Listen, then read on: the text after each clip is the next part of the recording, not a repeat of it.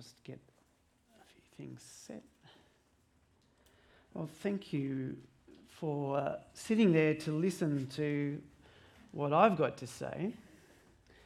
But uh, of course, it's hopefully not what I've got to say, but more what the Lord's got for all of us this morning. Uh, you may have seen the uh, great Australian cult classic film, The Castle. Well, tracing, of course, it traces the fight of the Kerrigan family to keep that little piece of paradise on the edge of Tullamarine Airport. Uh, the quintessential line from that film, I think, is, uh, is the Constitution, it's Mabo, it's all of that, it's the vibe of it. And I trust that today we're going to get the vibe of what God is saying to us through Samuel. So let's pray. Our Father, we come to your word this morning, and we are so thankful that you have spoken to us and have not left us in the dark of who you are, what you have done, and how you love us. And so, Lord, help us this morning as we bring our hearts under submission to your word, that we will be able to arrange ourselves rightly before you. Lord, give us ears to hear what your Spirit is saying. But more than that, Lord, give us a desire to do your will, and that we might uh, deal with the things that you highlight, and that we might do the things that you uh, direct us. But most of all, Lord, we pray that we would know you better and love you more because of your word here this morning amongst us. And we ask all of this in Jesus' name. Amen. Well, just like in the castle, when I was growing up, uh, we had a friend, a family friend called Jenny. She wasn't microwave Jenny, she wasn't Jenny Jenny. She was just Auntie Jenny. Uh, she had attached herself to our family and was one of those people that just stuck fast for that whole time. Um, and it was little wonder because her own family, to put it in the vernacular, was challenging.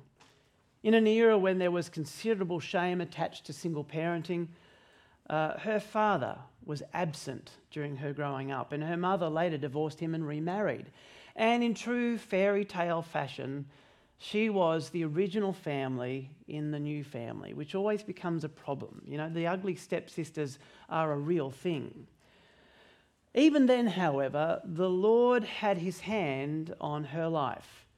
The family lived just down the lane from where our church used to meet, and so she and her siblings were sent off to Sunday school with their auntie. Now, Auntie Jenny was of that era that married young. I think she was only 19 when she married. And she married Bob. Bob was the archetypal ochre Aussie, a hard drinking, blue singlet wearing, and stubby shorts type of bloke.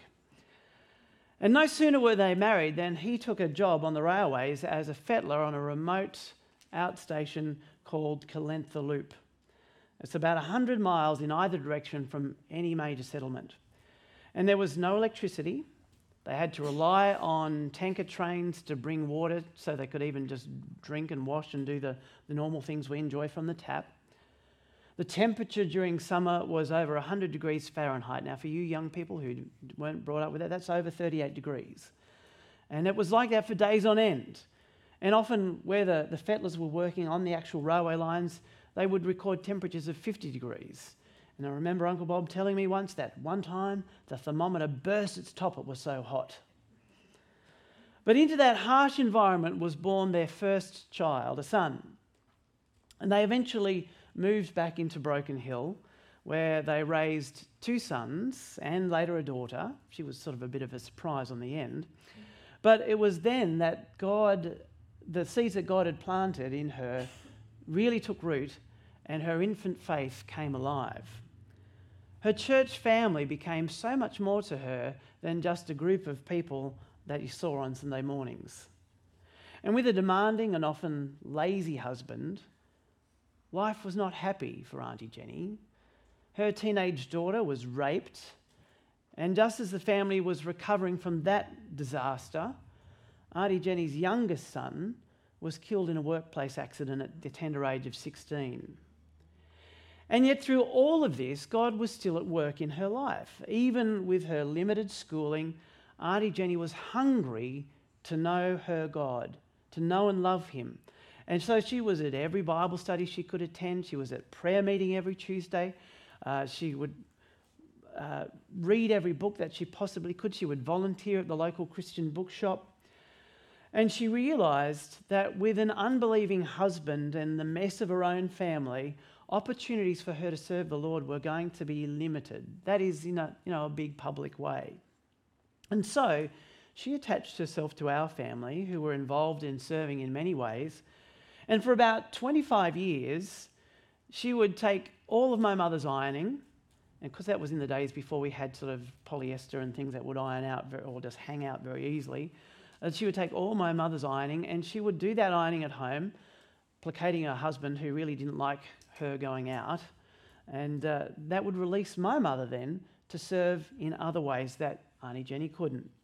And even though the clothes would arrive back in our house smelling like cigarette smoke as Uncle Bob sat there smoking day in, day out, we knew that uh, beside that cigarette smoke, she loved us. But more importantly, she loved the Lord. And then the unthinkable happened. Her eldest son was killed in a road accident at just 28 years of age, leaving a young widow and two children behind. And that left Auntie Jenny with her daughter the, as the only remaining child in the family. And one could expect that that relationship was going to be sweet, forged out of common grief and the fires of affliction. You would think that would draw them together. But sadly, her daughter became increasingly bitter and more and more problematic and resentful. With all that pressure and stress and heartache, it would have been no surprise if Auntie Jenny also had become more and more bitter, just like her daughter. And yet, she clung to Jesus. At this point, it would be great to think that everything turned around and they all lived happily ever after. But Auntie Jenny's husband went off work on compo, and he never worked again, but sat in his chair in the corner of the lounge room, smoking and ordering her around all day. Their relationship with their daughter went from bad to worse and became even more embittered as they entered the early 1990s. And I stood on the footpath outside their home watching it burn as I waited for someone to find Auntie Jenny and Uncle Bob and make sure that they were all right. Thankfully, they were out shopping, but their house was a total loss. And as news of that latest disaster began to spread, many expressed the common thought that here was a godly woman, and yet terrible things kept happening to her. That didn't square with the Disney theology that so many of us believe, which says if you're a good person, then you shouldn't have bad things happen to you. And what Auntie Jenny was experiencing was what God's people down through the ages already knew that bad things happen to good people. First Samuel reads like a, a boy's own annual. Uh, there is eye popping adventure, there's enough battles to satiate any swashbuckling young boy. And there's more political intrigue than a soap opera. But amidst all of that is the life and tender heart of a young man, David. David, of whom the Lord said in 1 Samuel 13, He is a man after my own heart. He rose a mighty warrior, defeating Goliath and being anointed to succeed King Saul. And even with that anointing, he didn't grasp for power or seek backroom deals or seek to undermine King Saul. On the contrary, David was a man of integrity, showing great concern for God's people and particularly for those in his circle. And yet we see opposition. We see reversal after reversal, hardship, fighting, banishment, and difficulty on a large scale. There was pressure and stress on all sides. And chapter 29 is no different. And, and thank you for, for reading so much of it. It was, it was a big slab. But we read right at the beginning of verse 1 of chapter 29 that not only was David under pressure, but so were all of God's chosen people. Israel's archenemy of this period had gathered their forces at Aphek. And don't miss the significance of that. Aphek, 90 years beforehand, the Philistines had defeated Israel at that very site and had taken the Ark of the Covenant, removing the glory from Israel. You might remember as that happened, uh, Samuel's grandson was born and he was named Ichabod. The glory has gone. This, this battle on this site, as it was shaping up 90 years later, was a great psychological tactic. When we are under pressure, Satan, the enemy of our souls, doesn't have to do a whole lot of fighting to get us to run in the wrong direction. Because if you're anything like me, your mind is already shaped by the events that you've suffered. Your mind runs along prepared lines, and so sometimes all it takes is for a reminder of where you've already been defeated. For Satan to start gaining a victory. A little pressure on the sore spots has us falling before the battle even begins. And before this battle in 1 Samuel begins, however, we read that the lords of the Philistines found something that didn't quite belong. I grew up as a Sesame Street generation. You know, we watched Sesame Street on television. When I was a kid, the ABC was about the only thing that we could get reliably where we lived. And even though it was the test pattern for most of the day, the morning began with Play School and Sesame Street. And so you might remember one of these things is not like the other. Can you tell me which is it so? Well, the Philistines knew which wasn't so. A bunch of Hebrews were the misfits. They were found at the end of the rank, and this was David's band in exile. And here was another pressure point in David's life. His life was under threat from his own king, King Saul, and so David had sought refuge uh, from Achish, the Philistine lord of Gath. And whilst living in enemy territory, David employed a subterfuge to ensure the safety of he and his men. They gave the appearance of being a raiding party for Achish. Now, this is a little warning to us. Let us not take things at face value. Things aren't always as they seem to be, and Achish fell for it hook, line, and sinker.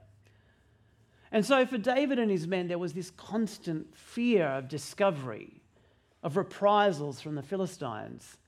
And along that, along with that was the, the constant threat of death from Saul, who was sending out raiding parties and he himself going out trying to find him.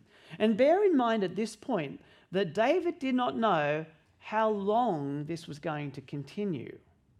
Now, we as the readers have already been let in on the little secret that uh, Saul's days are numbered. You might remember that from that, that whole weird event with the, with the witch at Endor. Now, David did not know that this time was about to come to an end. He was still living in the midst of this pressure without the knowledge of when it was going to end. He was living with constant uncertainty. Does that sound a little bit familiar? We don't know when this, this whole pandemic thing's going to end. We don't know when the war in Ukraine is going to end. We don't know when China is going to weaken and not be so belligerent. We live in a globe with constant pressure without our knowledge of the times and the defined events. David lived with constant uncertainty, and so do we. And at the challenge of the Philistine rulers in verse 4, I dare say David was sweating bullets, fearing some sort of discovery and reprisal, even as Achish went into bat for him. And here in the midst of that pressure, we see God show up. The Lord has the times appointed. And he's got David's exit in hand, it's ready. And so God provides, in a unique, funny, upside down kind of way, this way out of no man's land. And it comes in the form of ostracism and censure. David and his men were ruled out because of their ethnicity and what was assumed to be their underlying, underlying loyalty. It was the pressure of persecution. Now, until recently, followers of Jesus in Australia didn't really face that sort of pressure. But we are starting to see that more and more in our society as it marches headlong away from any Christian heritage that we might have once enjoyed. The Andrew Thorburn incident down in Melbourne at the Essendon Football Club stands as an example of that mounting pressure that we're facing. He was forced to step down because, uh, even as the, the newly appointed club president, uh, there was a statement of faith on his church's website that people took exception with. And you may also be starting to feel that pressure too in your circles, whether it's at the workplace or at school or in your family or at the surf club or at your coffee circle. Persecution and being treated as an outsider is another form of, of pressure and strain that we are constantly facing. And so David and his men were dismissed from that uh, gathering of the Philistines, and I think actually probably with some glad relief that there were no reprisals, but also that that chapter was over. And they head back to base. They headed back to base at Ziklag. Now, chapter 30 and verse 1 tells us that it was a three day march to get back home. There were no troop carriers, there were no air transports. In those days, you just marched. And as they arrived home, the unthinkable had happened. They discovered the place sacked and burned to the ground. Worse still, their wives, their families had all been kidnapped. And it must have felt like they jumped out of the frying pan and into the fire. Just when they thought they'd escaped one thing, something much worse had happened. And verse 4 says that their grief was palpable. They wept until they could cry no more. They had run out of strength. And sometimes that is really the only response to what's going on. You might think, oh, but you know, our, our sort of heritage is sort of that British stiff upper lip. I've got to be stoic. But actually, there is a time to grieve. The Lord says there is a right time for everything under heaven. There is a time to be happy and dance and to be joyful, but there is also a time to grieve and be sad and to embrace. And unlike our rather staid culture in Australia, the, the, those Middle Eastern and Mediterranean cultures, they really give full vent to their emotions. They, they weep like no one else. And there is no stifled sniffles into sodden handkerchiefs. There's no holding it together. And I dare say that their response is probably a much healthier response. We tend to fear the display of emotion, but as we read in the Psalms, God evidently does not fear our release of emotion. In the Psalms, we see full expression of sadness, anger, joy, loneliness, gladness, fears, anxiety. It's all there in Technicolor. And in all cases but one, those emotions then find their focus in the Lord and His goodness and in His glory. But that is not to say that uncontrolled emotion is good. In all things, we need the Holy Spirit's powerful work in us so that we can evidence the fruit of the Spirit, self control, in the middle of powerful emotions, joy amidst the grief. And that emotional power, though, that can run away with things, was on display in verse 6, where we read that David's men became so embittered that they were ready to kill him. You know, sometimes the greatest pressure we face is from those close to us, those who are supposed to be on our side. And David must have felt truly alone at that point, completely isolated. And it says he was greatly distressed, not only for his own loss, but also the loss of his men and the suffering and the distress that they were they were suffering. Now, like Auntie Jenny, we might wonder why David, a man after God's own heart, would have so many bad things happen to him. To be forced to flee from your family, from your homeland, to be hounded by King Saul, living in a virtual no man's land between Israel and her enemies, fearing discovery and death at every turn. We may be forgiven for wondering why bad things happen to God's people. And thus far, David had shown enormous courage under fire. He hadn't wavered once and had even dealt graciously with, with King Saul, his mortal enemy in one sense, uh, back there at the cave where he went to relieve himself. You know, I thought that would, you know, as a kid, I just thought that was the best story. Because, you know, when you're four years old, anything to do with poos and wees is just great, isn't it? you know? And there's Saul, King Saul, relieving himself, you know, and that's just, as a, as a kid, you go, oh, yeah. And, and David cuts off his robe. He treats him graciously. He doesn't deal with him really as he deserves. He treats him graciously, even amidst all the bad things, about uh, all that pressure. But that also speaks to us of God's grace and mercy.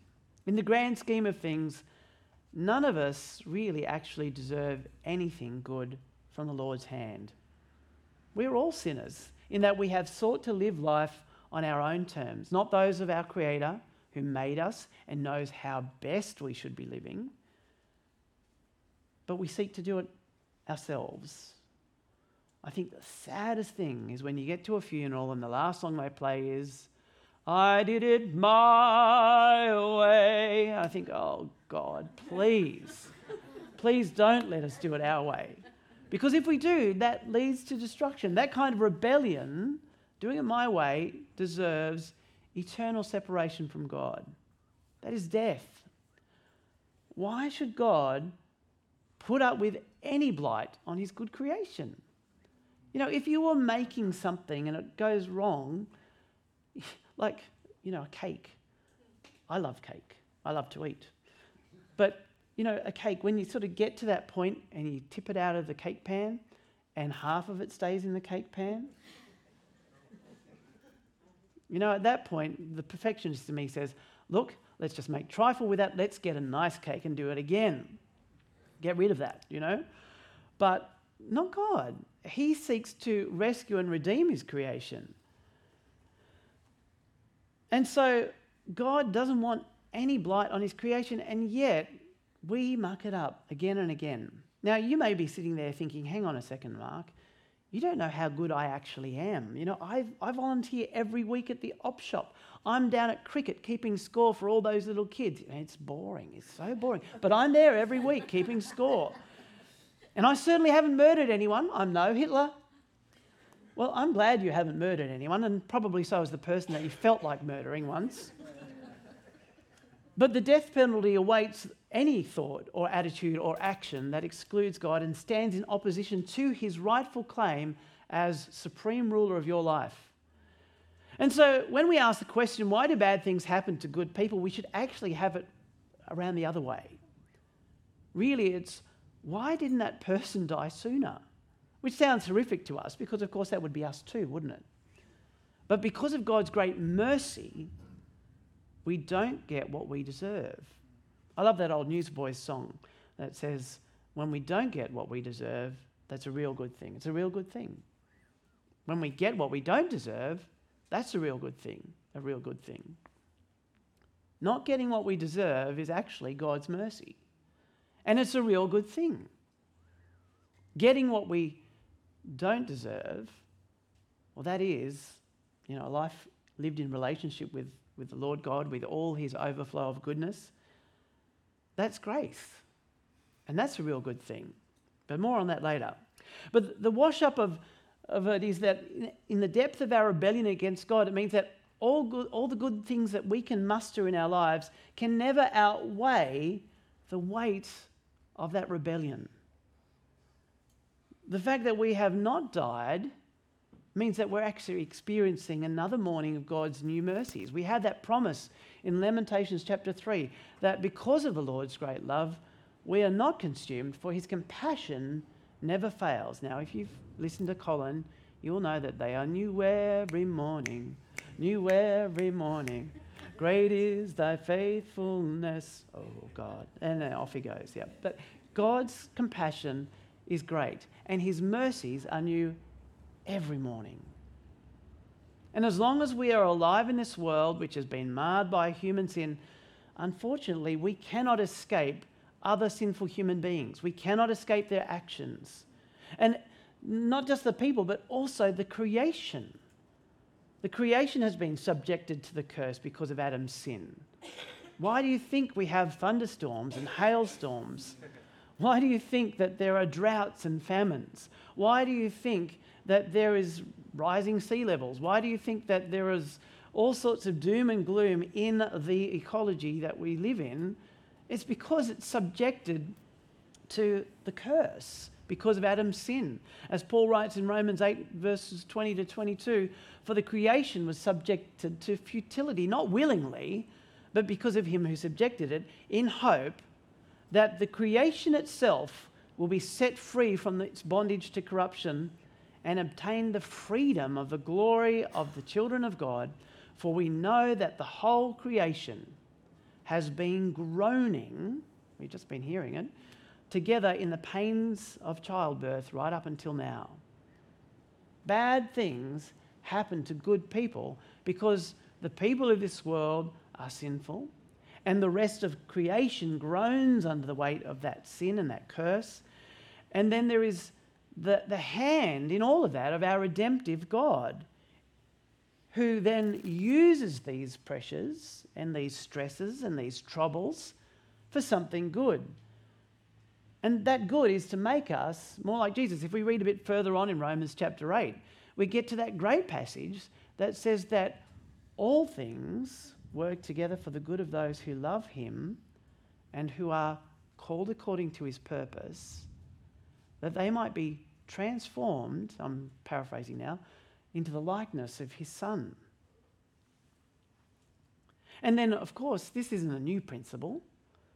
Isaiah talks about it in chapter 48, where we read how God refines us in affliction, in the fires of affliction, the furnace of affliction. We're refined. And that is certainly something that we see in 1 Samuel for David.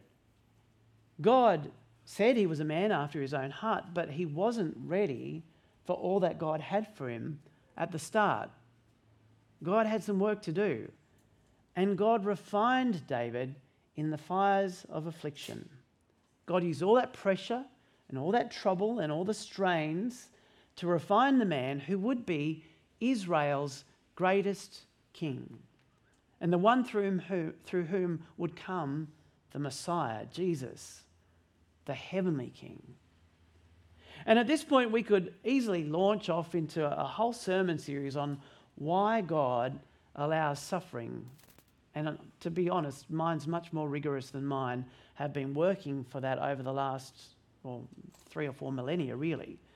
But I think one of the great things that you can do is read Joni Eareckson Tada, who has done some stellar work in that space, but actually has done that out of a place of great pain herself as a, someone who lives with quadriplegia for over five decades and has lived with constant pain. And so I'll leave that for others to, to dig much further into. But for us, we need to realize that we face these things, first of all, because there are, we are sinful people, we live with sinful people, we live in a world that is affected by sin, and then graciously and, and so miraculously, God then uses those terrible things for good. But just as we are saved by grace, we, and, that, and just as we cannot earn our salvation, neither can by being good we twist God's arm to bless us with rude health, wonderful families, and a good life. Jesus said that he came so that we might have life and have it to the full. But he said the way to that life is in death. Jesus said, Whoever wants to be my disciple must take up his cross and deny himself and follow me. Taking up the cross is not just a symbol. It's not like you see at Easter where someone grabs a cross and starts hobbling down the street. Taking up your cross, Jesus is saying, You've got to die. Not literally in the sense that you've got to go out and stab yourself in the heart, but you have got to put to death the flesh, that thing in you that will stand up in rebellion against God. And if someone tries to tell you that the life of the Christian should not include suffering, they are trying to sell you something that is not the gospel. We follow a Savior who suffered We follow somebody who said, If you are serious about following me, then you too will suffer. And so at the end of verse 6 of chapter 1 of chapter 30 in 1 Samuel, we find David right on the edge. His family has been kidnapped along with the families of his men. All their belongings are gone. Ziklag has been burned to the ground. His men, naturally, are ready to kill him. Now, at this point, rather than run away from his struggles and try and find some me time in the midst of all that pressure, or throwing a tantrum, or just uh, really tucking the towel in and saying, No, I'm not going to do that anymore. We discover just why the Lord God said that David was a man after his own heart. He doesn't shrink back from his men or from his God. David had the courage to keep at the task, that courage under fire. And how did he do that? Well, at the end of verse 6, but David strengthened himself in the Lord his God. He didn't turn inward on himself. He didn't turn outward, lashing out at, those hurting, at, at, at his hurting horde around him. He turned upward and he relied on the Lord his God. Let me ask you, where do you turn when things get really tough, when you're under pressure? Someone once said that you know, we are like tubes of toothpaste. When the pressure is applied and we are squeezed, what's truly inside comes out. Are you one of those who lashes out in anger and frustration at those around you? Or are you someone who, who turns in on yourself and starts overthinking everything and thinking through everything and worrying, worrying, worrying, worrying, and getting more and more anxious about things? Or are you taking a leaf out of David's book and turning to the Lord our God? God is fully contactable. And He is waiting for you to call on Him. He is not like us, screening our calls every time the phone rings, saying, Oh, yes, that's that call center in India again. No, He's saying, Oh, it's my precious child. Here we are. He's not like us. He wants us to come to Him in prayer. And that's why Paul instructs us to pray about everything. Not just about the car park that you might want down at Coles. Not just about the big things in our family, like that child who has walked away from his faith and treats you like your dirt. Not just about the things that you see are important, but everything. He wants to be involved in our day. And in verses 7 and 8, David seeks the Lord's guidance by the Urim and Thummim contained in the priestly ephod. Now, controlling the fall of the lot, which is, you know, they would toss these Urims and Thummims, the Urim and Thummim around to try and work out what God wanted. And that was the way that God chose to communicate through his priests in the old original covenant. But today, God has given us his Holy Spirit. And the Spirit speaks to us as we pray and as we read the scriptures, as we meet together with other believers, getting a sense of what God is doing amongst us in His church. And then, lastly, by the circumstances that the Lord engineers around us. Now, unfortunately, too often, we are fatalistic. We're like little Muslims and solely rely on the circumstances around us, looking for a door to be open or a door to be closed, trying to channel us where we think we should go. But we do so at our peril because Satan, our adversary, can also control circumstances. We really need the combination of prayer, the word, the church, and circumstances to adequately discern how God is directing by his Spirit. Now, the Lord God directed David to pursue the attackers in verse 9. And as James wrote so many years later, we not only need to hear from God, but we also need to actually do what God says. So many of us get stuck in the prayer meeting and don't actually go out and do. And this is what David and his men did. The Lord directed, they went. They set out, an exhausted and grief weary band. They had already marched for three days, coming upon the grisly scene at Ziklag, only then to march for another 32 kilometres. That's like marching from here to Norah Head. Can you imagine it?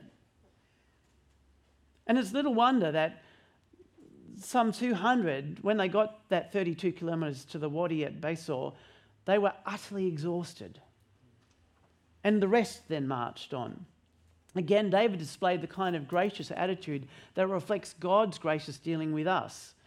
In verses 11 to 15, a dying Egyptian was found and revived. And maybe because of the kindness shown to him by the Israelites, the, the Egyptian servant was happy to give intelligence to what had happened uh, and where the Amalekites had gone. And the Egyptian led the way, and sure enough, the Amalekites had spread out in party mode. Still, without rest, relying only on the strength that the Lord had provided, David and his band attacked and struck them down. It took 24 hours of non stop fighting. They fought all night and all the next day till sundown before they achieved a hard won rescue. There was a great deliverance. You know, that echoes to me of the great deliverance that Jesus has won on our behalf. You know, we have lost everything in a sense. We have been taken captive by sin and death. And yet Jesus died on the cross so that we could be rescued, so that we could be delivered from that. And so David really is, is echoing what the Messiah would later do in a much bigger way. And then, of course, is recorded for us the, the joyous reunion of the people with their families, flocks, herds, and possessions. Miraculously, nothing was missing. It's incredible. But when they got back to the camp at Besor, human selfishness raises its ugly head. After the merciful and gracious way uh, that the, the foreigner had been treated amongst them, this almost seems sort of upside down, doesn't it? the Egyptian, the outsider, had been treated well, but not so their fellow Israelites. But David, however, challenges this and ensures that grace is restored and that everyone gets a share in the spoils of battle. Let me ask you, what's your attitude to your brothers in Christ? Are you quick to condemn them? Are you harsh with them? Are you stingy? Well, like David, we need to be generous with what God gives us. Paul reminds us of the importance of treating each other well in Galatians chapter 6 verse 10. He says, "So then, as we have opportunity, not just when it takes you by fancy, but as we have opportunity, let us do good to everyone, and especially those who are of the household of faith." But you might be sitting there thinking, "Oh, but Mark, you don't know what that Rob Jenner is like." You don't know how offensive he is and what he's done to me. He still, he, he just does not deserve anything good from me. And yet, while we were still sinners, Christ died for us, demonstrating just how much our God loves us. The first thing we need to give each other as those in God's family is forgiveness. And yet, so often, that's the last thing that we give. We don't live the gospel, we don't live what Jesus has done for us amongst ourselves. And it's no wonder people outside the church are going, Who'd want to be part of that? We need to be open handed and forgiving, just like Jesus was with us. We didn't deserve it. We had offended the God of the universe, the Creator, the one who knew exactly how we should live. And yet, God so very graciously gives us everything in His Son. He sent His Son, Jesus Christ, who died to save us. Let me ask you have you come to know the forgiveness that He offers us through Jesus Christ? If so, you need to live that. But if not, let me remind you that following your own path, doing it my way, is not going to lead anywhere good. Yes, you'll enjoy your life while you're here, but you won't have full enjoyment. Yes, you might think, oh, I've got the party waiting for me with all my mates down in hell. There, there'll be nothing good. The only place where good gets in is heaven. And you're not good enough. You have to rely on what Jesus has done. He gives you his goodness. And let me ask you, please, if you haven't already given your life to Jesus, don't delay. I worked as a funeral director for some time. I know that the days are numbered. There will be an end point, and it won't be when you think it's going to be. It may be today. So don't delay. Today's the day. If you haven't sorted things out with God, do so today. Talk to me afterwards if you need to. Talk to, better still, talk to someone you know who follows Jesus and can help you then to keep following Jesus too. And we follow Jesus, the risen Lord. Thankfully, God did not leave him dead. Once the price was paid for our sinful rebellion, he raised Jesus back to life, proving with power that he was the Son of God. And now, this risen Christ shares his inheritance with all of us in the same way that David shared the spoils of battle with the whole band of followers. But as we look at the end of our passage, we see that David's graciousness extends much further than just his own people, who fought the battle and, as Dan said, deserved. It extended to those who minded the baggage. And further than that, it extends to those in southern Israel. David's courage under fire becomes grace under fire. He gives gifts. And I reckon that when it came time for David to be proclaimed king amongst them, those people who had received such goodness from him had received protection and received those, that bounty from the battle. They would have been one of his greatest supporters as king, one of his greatest advocates. And just like we who have uh, receive so much grace from the lover of our souls, we need to advocate for the reign of Jesus Christ the King. Firstly, in the hearts of those around us, but then also more broadly in the culture of our workplaces, of our schools, of our government institutions, of our social and sporting clubs. We pray in the Lord's Prayer, Your kingdom come, your will be done on earth as it is in heaven. No, God's will isn't just for heaven, it's for here. He is in the business of redeeming and rescuing what we live with now. And through God's grace, we who have come to God the Father through Jesus the Son are part of that kingdom and have been charged with its advancement here on earth. But we will one day soon stand with all the redeemed and we will shout for joy at the return of Jesus Christ, the King, when every knee shall bow and every tongue will confess that Jesus Christ is Lord to the glory of God the Father. And we'll be doing that because we're the ones who have experienced His grace, His goodness. We have received so much from Him. And as we stand there on that day, with the multitude from every tribe, every tongue, every nation, we will be saying, How great is our God. Let's pray. Our Heavenly Father, we thank you so much for your goodness to us. We see that in the life of David. We thank you that as we face trials and pressures and stresses and strains, that you are there with us and that we have your sweet promises that even those bad things you will be redeeming and rescuing us from and turning those bad things even into gold in our lives, making us more and more like your precious Son. And so, Lord, we pray that we would not be those who lack courage in the face of adversity, but that we would be strengthened by you, our Lord, and that we would be gracious even under that stress and strain that we would still seek to give from the bounty that you have given us.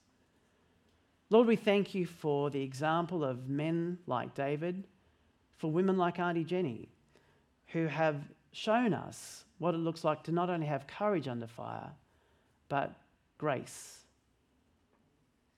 And we thank you for all of this in and through your Son's precious name. Amen.